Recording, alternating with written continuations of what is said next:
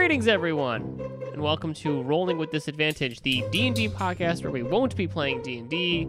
As always, I am your host, Tyler. And I'm your after hours co host, Teal. RWD is our podcast where we argue, debate, and scream into that void about various aspects of D&D 5th Edition.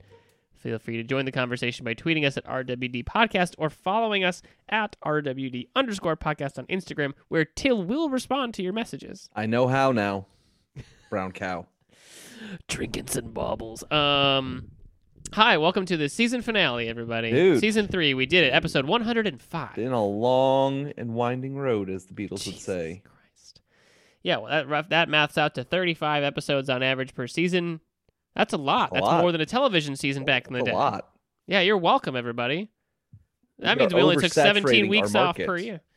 What market? There's like six people who listen to this show. Yeah, they're like, got to hear a lot of it. So, Yeah, I mean, there was somebody who's I forget. Sorry, you tweeted me that they they listened to the whole thing. They like caught up, you know, in a couple of weeks, Mhm. and they like, they ran out. I yeah. was like, well, you're a new listener, you know. Wow, look at you. Uh, I did see, and you. I don't know if you care about this. I'm pretty sure you don't. A new D and D game, Dark Alliance, Yeah. just came yeah, I out. saw that. Right. Yeah, yeah, yeah. I really do want to play it, you know, but I hate paying full price for video games. I, I- really hate it. Don't want to play it unless I can get a group of people to play with. I don't want to play it by myself. I want a group Okay, of because four it, people it is like to a roll through. yeah. Like Gauntlet Legends back in the day. It also, you know, in recent memory, um, I think Black Isle Studios did re-release Dark Alliance 2, the old, you know, Mhm. top-down RPG on the Switch and shit. So there's lots of D&D video game content happening to Yes. play. Yes. I'm just waiting for things to go on sale because I'm a cheap motherfucker. Baldur's Gate 3 has gotten pushed to next year, so we'll see. Oh, no shit, really? Eventually. Wow. It was early access. You said you didn't you play it early access? Yes. Okay. I've played it a couple times. Uh, whenever they add something big, like when they added the Druid class, I played it again, and Yeah. you know, but getting to the same four levels over and over. I really don't feel like you should have to pay for early access. That's called alpha slash beta. That's what testers are for. Yeah, well, That's what fucking testers are yeah, for. I don't mind. Yeah, you know, well, video. I mean, I- I feel like we all learned lessons about video games over the last year and a half, right? Vis-a-vis Cyberpunk. You know, everybody overhyped, pre-order, disappointed. You liked it, but you Loved had a good rig. Yeah. You know, they didn't. You know, uh, what's the studio? Mm, the studio is Project Red. Project CD Projekt Red. You know, they didn't tell anybody that everything you're looking at is playing the game on current gen, Yeah, right? yeah. Not old gen. So there was a lot of disappointment over last year in video games, but we might be turning a corner. Maybe we all learned a lesson. Probably not. Mm-mm. Mm-mm. So let's just stick to playing Dungeons and Dragons instead. Exactly. That game will never crash. Interesting. Except if you're playing online, of course. Or if you have a character that does something stupid. Or if you have a character that is a robot Or- and crashes. There it is. Or your DM is a robot in real life I and you like didn't know it. an AI player. That'd be fun.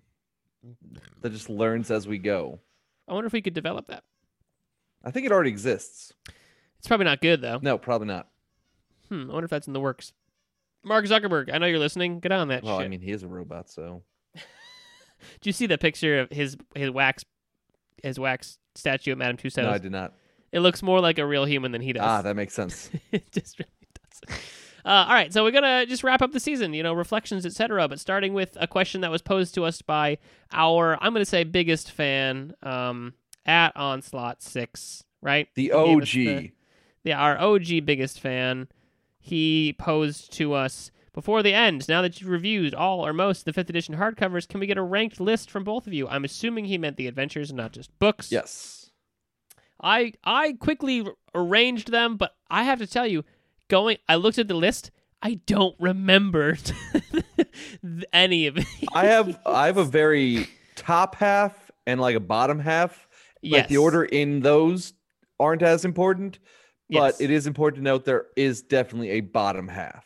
There's well, there's also a top and a bottom. So Like there's a number one and there's a number eleven. okay, I think we did. I think we did eleven. okay, I believe that sounds about right.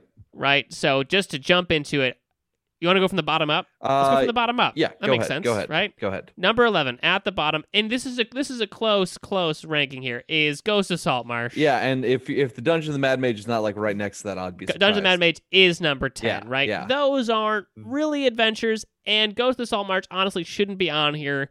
Dungeons of the Mad Mage is the bottom Very interchangeable there. Very because interchangeable. what it again, it's a resource book. It's not an adventure. Mm-hmm. Yeah, completely right? agree. it's it's it's this is how to make a dungeon. This is you know literally pick a pick apart Mhm. of dungeon shit. There's so much cool stuff in there, but that is not an adventure. Yep. Um, number nine for me, you probably we're just we're gonna immediately differentiate. Okay, I think go here. get him. Uh, Dragon Heist. Oh no, I've much that much higher, much higher. Oh, No. I, I I liked Dragon Heist, but I I felt like there was so much of it that you didn't interact with. Yeah, my my well, that's that's fair. That's completely and utterly fair. Um, no, my next one, uh, I, I was kind of torn. Uh, I've got uh two kind of low here. I've got Storm King's Thunder and Prince of the Apocalypse, kind Okay. of right next to each other here. They're ne- they're next to each other, but they're higher up on mine. Um, and then right beyond those for me is Out of the Abyss. Really? Yes. Okay, interesting. That's much higher for me. Why is Out of the Abyss low for you? I just hate all the Underdark bullshit. I, ha- I it Okay. seems so utterly improbable that somebody lives through it. Like with all the times you run into Yeah. demon princes, you're gonna die. But even more than that, probably the thing that killed it for me is right in the midpoint, right as you get out of the Underdark. No matter fucking what you do or how you played the game, the Drow catch up to you. I hate that. I hate it so much. You hate the Deus Ex Machina type situation. Yes, hate it, hate it, hate it, hate it. All right, that's a higher for you. But number it's still, eight it's still, for it's me, still high-ish. or number number nine for me is Hoard of the Dragon Queen. Where's that for you? Oh, that was actually next after Out of the Abyss, followed Okay, so by that's- Rise that's- of Tiamat. So that's a little low for you still. Yeah. Hoard, Not, Hoard not that low. We're getting high. I mean, that's that's mid tier. Okay, mid tier for me. Tomb of Annihilation and Prince of the Apocalypse are right in the middle for me. Tomb of Annihilation is numero three oh. Really? Yes. I I just I, as much as Tomb of Annihilation had a lot of good stuff, I I don't think the dungeon crawling is something that I would want to engage with. And this is more of a personal ranking, you know, uh, Mhm. not like a quality of the writing, quality of the uh, mechanics, whatever. Yes. Having played a little bit of Tomb of Annihilation, the amount of traps along the river in little things Yeah. are the worst. I, I liked it because it has really, really, really fun NPCs. That's true. There are some really great characters in there, Yeah. and it is pretty unique. Yeah. I put Storm King's Thunder at a solid six, right in the middle Mm-hmm. of the pack. You know, I thought it was good. Out of the Abyss was actually five for me. Okay. eh, And that's because I just think that the depth and breadth of the content and the detail of that adventure really lets you play the fucking game. You know, totally fair. As long as you are in the Underdark, right? You're going up to the surface is out of the question. But as long as you're in the Underdark, there is so much to engage with, so much detail to engage with. I really think that that is a quality, quality adventure. So much time in the Underdark. So I think then we're pretty close. Oh, I'm sorry. Storm King's Thunder would have been five, not six. Um, and Out of the Abyss would have been four. Mm-hmm. Uh, so number three, Rise of Tiamat. Okay. Yep. What do you have for three? Yep. Uh, I gave you number three, Tomb of Annihilation. So Oh, yeah, I'm sorry, it was. Hoard of Dragon Queen, Rise of Tiamat were Bam Bam Five Four. Okay. Yeah, Rise of Tiamat. I mean, it's great. It was. It's- It's, it's- it's a great like. Holy shit! There's dragons. It's got good tiers of adventure Yes. involved of it, right? Um, and a great end game. I enjoyed the cultist striking back feature. that is that is part that's part of the experience, right? They really make you feel like you've earned an enemy. Yes. Yes, Mm. exactly. Um, and they do that in a lot of the adventures, like the cult striking back idea. But I don't know, just it felt fun in this. So that means we're very similar at the top here. Number one, number two are not not not hard. But the question is, which Num- was number one and which was number two? Number two is Curse of Strahd. Descendant Avernus. I put Strahd number one. Really, I put Descendant Avernus as number one. Yeah. Okay. I mean, Well, is the best bad guy. Yes, I- there is true. no better villain in any of these adventures than Strahd. I think Zariel is a pretty good enemy, Mhm. but you don't interact with her a lot. No, it's either you do exactly what she wants or you don't, and you Yeah. either make friend or you die. So Curse of Strahd, you know, is number two for me.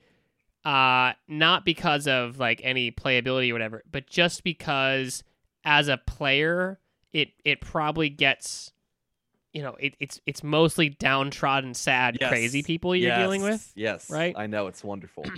It's like the real world. so it it doesn't feel like lively, exciting D and D shit. Oh yeah, no. Whereas The devils and Descent- demons of the nine hells are much more friendly and upbeat. I got. I you. didn't say friendly. Descent to Avernus is colorful. The combat is colorful. The encounters are co- like they're off the wall, nuts to fucking insanity. You know, I think Descent to Avernus is really the high watermark of of contem- of contemporary D and D, especially, but maybe D and D in general. I think you hit it right there. I think that you can definitely see the difference in age between Curse of Strahd and Descent into Avernus. Yeah, I think if you rewrote, if you hadn't written Curse and Strahd, uh, what was uh, 2015 or whatever. Curse and Strahd 2016, 2016, five years ago, and you wrote it again now, having learned what we've learned in in the last seven years of fifth edition, you probably would make probably the best Yeah. adventure. Yeah. Right. If you if you took another stab at it now, so so we you know we're in agreement. Descend to Avernus, Curse and Strahd at the top. Ghost of Saltmarsh, Dungeon Mage at the bottom, but we're kind of all mixed up in the middle. Yeah, but but yeah, you know, Which I makes sense because a lot of those adventures are middling. Yes, yes, they're just very, in my opinion, generic. That's a good word for it. Um, You are the good do- guys. You fight the bad guys. That's all there is to it. Storm I think- Thunder has fantastic, fantastic detail about the the ordning, Mm-hmm. Yes, right? Yes, great history Um, lessons. Prince of the Apocalypse has the like super cool elemental bad guys. Um, Dragon Heist has the coolest background information for the motivations of the bad guys, I but put you never encounter yes, them. I put Dragon Heist higher up because I think that it's uh honestly probably the perfect introductory adventure to D and D. yeah, it is. It's cool, but it, god damn, if there's seventy five percent of that book that you don't use, Never ever look at. Yeah, so I think I we didn't go over. Obviously, there's a couple adventures we literally just so didn't many talk about. shots um that we didn't sorry, bother gross. with. Um and You know, Lost Mines of Phandelver we talked about before. uh, Icewind Dale we talked about before. Than fiction or whatever. Stranger Things we didn't talk about. Um, and yeah, like I said, we didn't talk about the uh, uh, anthology ones like Candlekeep Mysteries and Tales from the Yawning Portal. Um, yeah, there's tons of other one shots. Maybe we'll talk about them briefly at some point. I don't know. So uh, I do think that Tales from the Yawning Portal is like Dungeons of the Mad Mage in that there's a lot of things in there that you want to use. Oh yeah, I mean it is the most famous adventures that didn't make it into an actual adventure this time around. Right, Tomb of Horror, um, Cloud Keep. White- what's that? Mountain. White Cloud Mountain, White Plume Mountain. There's um, Sunless Citadel. Right, there's a lot of Dead and Thay. Yeah. there's like a lot of really important adventures in there. Tomb of Horrors is arguably the most infamous Mhm. Dungeons and Dragon adventure ever made. Death. Have six characters ready to go because they're gonna It's die a- one by it's one. It's a baby. meat grinder. It's a fucking meat grinder, right? And that's the point. Um, so if you want a, a a book that gives you things to use, that might be a book you ideas. Yeah, it's great. Great for ideas. Yeah. So, all right, you know, more important than written adventures, right, are homebrew adventures. So some say. and we did get a question. I picked, you know, I picked a couple good questions we'd gotten um, from at SJC Austinite, who says, uh, "Y'all say that great DMs homebrew everything. Do you agree with that still? And does that mean people who aren't good at creating stories or characters can't be great DMs?" Now, I did respond to that directly on Twitter with a pretty nuanced response, but I thought maybe we should address it here on the show. Fair. Fair. Uh, my response was more or less, it's not about the fact that you're homebrewing or creating. It's that the homebrewing reflects a commitment to your creation. Yes. That was more or less what I said. Yes. I uh, all of the pre-made adventures can be run well and fun. And like we've talked about, we want to play Tomb of Nation. We want to play Curse of Strahd. We want to play Descent Avernus. We wanted to play Absolutely. these things before we obviously learned everything about them.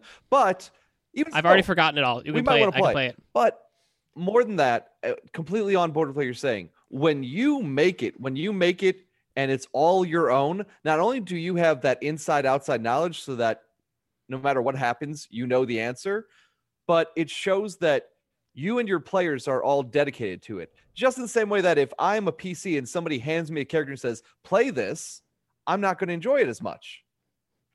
That's a, actually a really great analogy that I think is the appropriate answer for the question.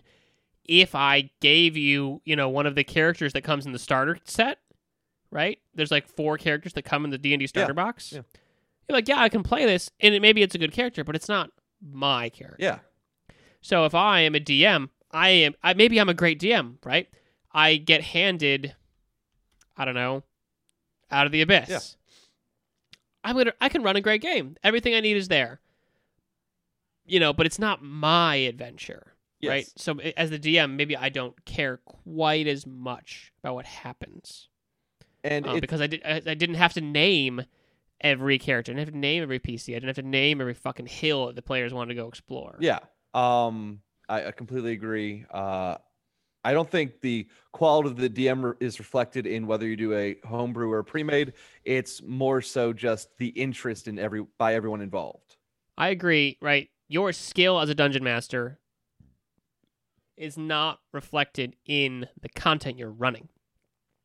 Right? Because if you're a shitty dungeon master and you make a homebrew, guess what? You're still a shitty dungeon master. And also, some creepy things will probably happen. Absolutely, right? If I, you know, went back in time hmm and asked 12 year old me Oh God, to DM, I homebrewed a lot of shit. That doesn't mean I was good at it. misery. Yeah, sure. I was, you know, sure we enjoyed it. and I was good at the time, but now I'd go like, no, that was bad. You're bad at the game. stop, stop, just stop. You know. So like, homebrewing doesn't make you great. Homebrewing just homebrewing just reflects a commitment to the craft, right? Mhm. In the way that like, uh, you know, to use a stupid analogy, like if I am a guy who brews my own beer at home, maybe I'm not brewing the best beer, but it shows that I really enjoy this. I, I, Right. I actually think I have a better analogy that reflects me. directly with you. I think it's the difference between creating, painting something versus Mhm. doing a paint by numbers kit. Like you, you may make a beautiful thing by just painting by the numbers, or you could make something that's not so good, but it's yours. Which one do you care more about? Perfect. Absolutely. Right. Absolutely. Paint by numbers, if you do them right, beautiful. Amazing painting of a lion. Stunning. But it's not my work of art. Yeah. All right. Well, I hope that answers. I think his name was Eric. Uh, yes, Eric, and we won't say last name just for Yeah, well, I privacy mean, sake. his his name's on his Twitter. You can go find it. But Eric, you know, I hope that helps. You know, a good DM, homebrewing, and being a good DM not necessarily related. They just reflect a you know Yes. commitment to the to the blah blah blah blah blah. Okay, so we had an email that I had neglected. Is why we're gonna talk about it from. Um, oh shit! Oh shit! We got another email from yesterday. I didn't even see it Ah, an email from Chris. Uh, Chris wanted to get our input on players ruining the game and how a DM responds. mhm. So to summarize part of it, um, you know, how do you play if these players are being problematic, and how do you DM through these campaign shattering actions? Right, bitchy DMs will set the city guard on you, uh, piling onto you wave after wave of city watch until you're dead, Mhm. basically. Or an unprepared DM will use an accidental Armageddon as an excuse for a TPK. So. You have a recent experience with me being a shitty player. of all the I think- people, you were the last one I expected it from. I think that we can use as a great starting point for this. Uh, how you know how did you respond to my being a shitty player? So you being a noob rogue who said I'm going to rob the magic item shop? Yes. Uh, I knew the magic item proprietor was out of the shop, and went and went to break in and steal an item that my my party was interested in. So first things first, when you tried to sneak in, I gave you an out. I said the walls are closing. You know the chimney you're sneaking down is closing around you. You can either leave or you can continue on because I don't want to deprive you of the chance of doing what you want to do. You chose to keep going. You made a save Match. to avoid the fireplace. You'd made it no problem. Unfortunately, there is absolutely a guard of some kind. In this case, an animated armor waiting for you because no magic item shop should be left unattended. Uh, and so you guys engage in combat. Neither of you could hit the other. It was just whiffing left and right. Uh, and you eventually got sick of this and said, I'm just going to start throwing magic item boxes at it and see what happens. Uh, I had you roll for that. One of the ones contained uh, several potions, one of which was a potion of invisibility, and the other was a potion, an oil of etherealness. You hit him with both. He, being a armor with a one intelligence, didn't understand what was happening, and as an ethereal creature, just swiped at you constantly, but was unable to do anything. Eventually, obviously, through the alarm spell, the shopkeeper was notified of your actions, came back. Uh, the room flooded with a fireball, which knocked you unconscious. Uh, and then you were that you were allowed to heal. Um, and the shopkeeper just said, "Okay, uh, to avoid calling the guard or anything, you guys have to give me the magic item that you just got from me back, and you're never allowed back in here again." So your your summary. Oh, and you there. have a very special bracelet on, but I'm not going to say what it does. uh, it triggers my PTSD. Uh, so your answer to players being assholes, maybe not game shattering assholes, but assholes, is to give them every opportunity to back out of being assholes, but still present them with the inevitable wall. Like you know, to to to Chris, right? To Chris's question, Yep. your play your players are being assholes, right? They're just nuts, going nuts, murder hobo and shit. You should show them, like, fo- very quickly foreshadow that the walls are closing. They're coming for you, Mm-hmm. right? Maybe not say it that way, but present it somehow. Give them an opportunity to back off. But that is what's going to happen, right? The hammer's going to come down. The city guard and other adventurers, right? Mercenaries, whoever, That's- they're coming. That's my favorite thing to do. I like to make another adventuring party that comes to find that their adventuring party. Right, they're fucking coming. So you can heal people, surrender, repair shit, or they're coming. And I think that's in the Dungeon Master's Guide is there's always more powerful adventures. Mhm. Your party needs to know that. Right? So yeah, it sucks it sucks to have to like be stern in game with players. You know, arrest them, kill them, whatever. But I think that's probably the solution is show them this is what's going to happen, right? However you show that to them. Like you're you're going to die. Here's your opportunity to back off. Here's another opportunity to back off. Here's your final opportunity to back off. You didn't do it. Here it comes. And that's when you know, the your version of Elminster shows up with the city guard. Yeah. Fucks their day. Yeah, I mean, you know, and and then uh, a serious conversation has to be had with the party. Like, why? Why is this happening? You know, Yeah. there's something that's triggering it. Maybe they don't like what's happening in the story. Maybe um, they feel like you as the DM have twisted things against them, and this is their way of rebelling. Whatever it may be, you got to get to the bottom of it. I I see it a lot on Reddit of like people posting like, "How do I talk to my players about blah blah blah?" And it's like, you fucking go talk to them. Why are you here on the internet You asking play- questions? You spend four hours a week or every other week or whatever with these people on a regular basis. Let's say, let's just say, let's say every other week, four hours every other week. That's eight hours a month that you spend with these people. If you're not comfortable telling them that something upsets you, stop. Go Yeah. find another group. There's groups You know, everywhere. we said it ages ago. It's a very common statement. No D and D is better than bad D and D. I know that statement is weird, right? Yes. If you can't have the conversation with your party about them being assholes, then you shouldn't be playing D and D with those people. totally agree. you should either be your friends first or find some new fucking players. So like talk talk to them. Why don't be dicks, guys. Yes. um okay, well I hope that helps Chris. Thank you for your email. Mhm. We actually did get an email yesterday, but it was somebody asking about our favorite dungeons. I feel like we already addressed that. Our favorite specific, I think the best individual dungeons are found in Prince of the Apocalypse. I think the elemental dungeons are awesome. Favorite dungeons either published or homebrew ones that you've ran and played in. You know, I don't really make a lot of big dungeons. That's not my Yeah, thing. I don't. I don't like doing that. Um, I, I I just honestly I suck at maps, and I feel like me trying to draw a giant map with multiple levels for somebody to go through would be more frustrating for me than for them.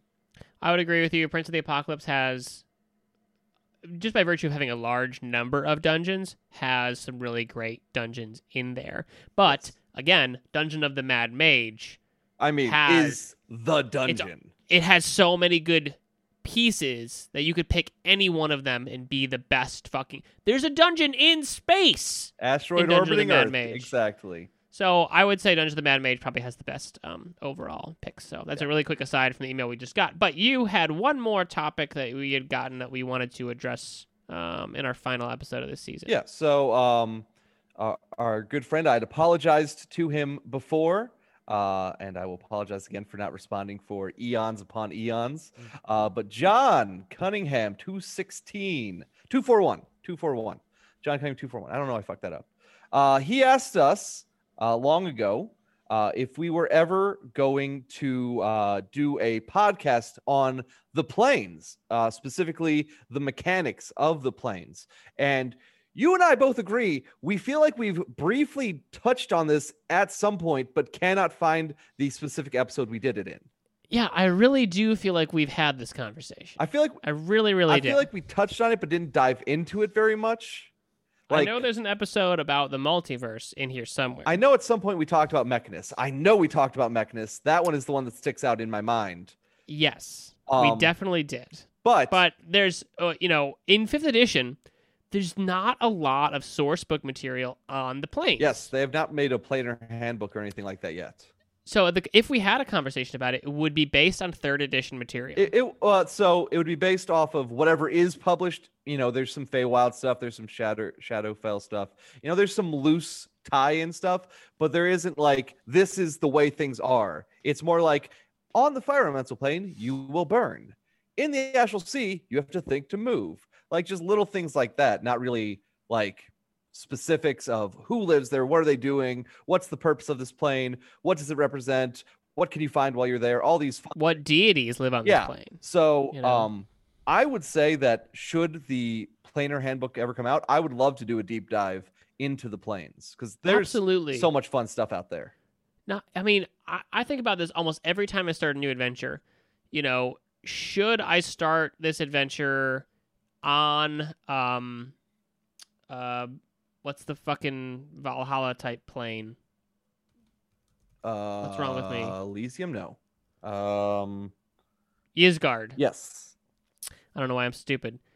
Because there's a mechanic for the petitioners of Ysgard that when they die, they are brought back to life the next morning. Yeah.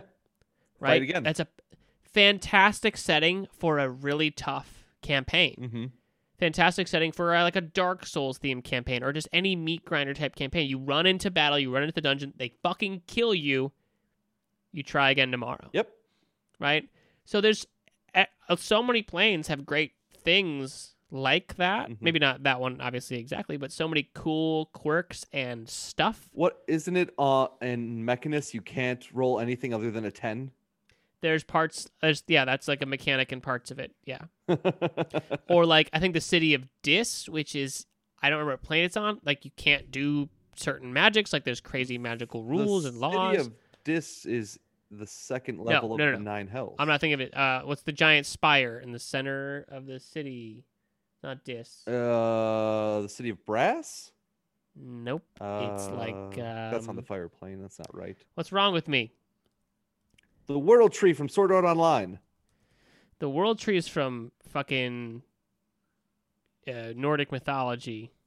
It's yeah, World Seed. I should say. I'm sorry. Uh, sigil. Sigil is what I'm thinking. Ah, of. very good. Yes, which I feel like we talked about sigil. Maybe. Um, so I absolutely do, but again, I just think we're missing that kind of core rulebook because in the DM's guide, there's a little bit, there's a little bit. But if you're a DM, even if you're playing fifth edition, I would 10 out of 10 recommend go find a manual of the planes from third Mm, edition and just use all that information. Great, great fun details. All of it. All of, all of that information. Everything from fucking landmarks to the petitioners to the bad guys and good guys, the sky, the earth, the gravity, how the magic works, right? All that shit's there.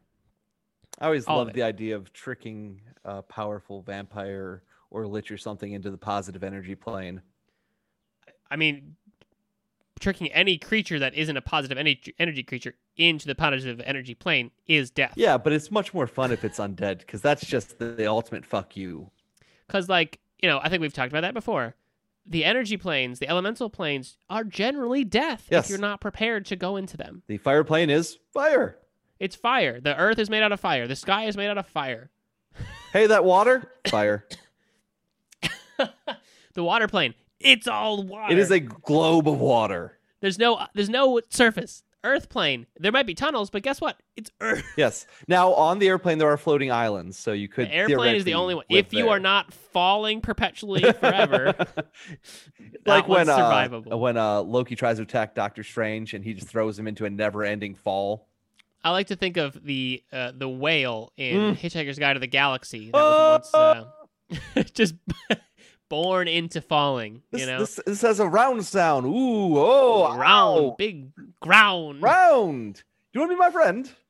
bam. Yes, And then Yes, like that. You said, "Oh, not again." yes. The pot, a pot of petunias. Great, great, great. So I really do think there's so much material there. The answer is absolutely yes. I would love to have that conversation. I'm just kind of waiting for something. So from what I and the next two books are the Feywild book and Strixhaven. What's Strixhaven? Strixhaven from MTG, where they where they're introducing the new way to be a spellcaster, where there's subclasses that apply to multiple different classes. I hate it. Yes, no, I hate it too, but they are going to do it, so fuck you. I guess we should get ready for a lot of Magic the Gathering themed D and D content. A lot huh? of crossovers, a lot of crossovers happening right now. I mean, if you gave me the um the environment from the Odyssey saga and Magic the Gathering, where you know Kamahl the Barbarian finds uh, Mirad, Mir, uh, Mirari the ball, Sure, so much cool stuff, so much cool stuff in like the Odyssey Torment Judgment, I think saga. sure. So cool. Onslaught and then other, other everything on it. So cool. So cool, cool. Um, or even old school Magic the Gathering, you know, um, Dominaria and the whole Phyrexian plane. Phyrexia, right? It's Phyrexia, right? Sure. Did you play Magic the Gathering when it was Phyrexia? My God, dude, I, I I played Magic the Gathering like just sporadically. There was not like a significant like this is the thing that is happening. I'm just going to read you the first line of the MTG wiki. Okay, go ahead. Phyrexia is an artificial plane of mechanical and biomechanical life, in air quotes, an ecosystem comprised of metal, death, and tissue. Okay, well, yeah. Fucking sick. Sounds like the movie Virus with Stephen Baldwin and Jamie Lee Curtis. You, the only thing you just said there that was good was Jamie Lee Curtis. Yes. yes. That's the only thing. So like, there's there's plenty of good MTG content, but I really feel like they're gonna We've already got gonna lay it on Theros thick. and Ravnica. We just don't ever like use it. Uh, I do kind of want. We talked about Ravnica. I do kind of want to do some Ravnica stuff. And I, I Um, think Theros is classic adventure. It'd be a fun time. Yeah, Theros. Theros is D and D in Greece, so It's, it's like first edition D and D. I think everybody's already done that on their own, Yes. right? We've all we've all done that. hmm We've all done Greek Greek shit in in D and D. So, um, okay, so let's do a a season summary wrap up. How do we feel about season three? My? God, I don't. I think it was the constant speaking into the void that just, just it, it's draining. This season was draining. There were times that I was like, I don't want to do this. I'm dead. Yeah, we uh, you know, we are both vaccinated, and rules say we could be together for this, but I think we you know we were just kind of wrapping it up this way. It's been done for Um, so long. It's weird to go back to the old way just for a couple episodes. Yeah, remotely because you're still working at home half the time. I'm not at work right now. You Mhm. know, like this is this is fine. Yeah. But I agree. This you know, it's fine. been there. you- I you know I told you the first half of the season. I was sad, and then you were sad, and then it was just hard. I did hit a down point. I'm working my way back. I I told I killed all of you in D and D. I started a D and D group with my coworkers that I three weeks in I was like I can't fucking do this. Like it was mentally very challenging You've to get through this. Never. year.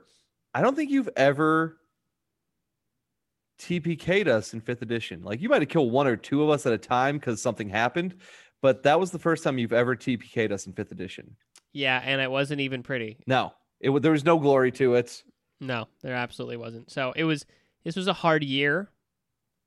It's we're recording this on Wednesday, June twenty third, two thousand and twenty one, and I see sun on the horizon, and I think we're all gonna be okay. It's gonna be a bright, bright, bright sunshine. Sunshiny day.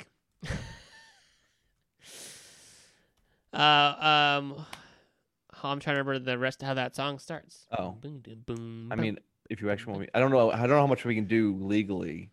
fuck legally. Yeah. Who cares?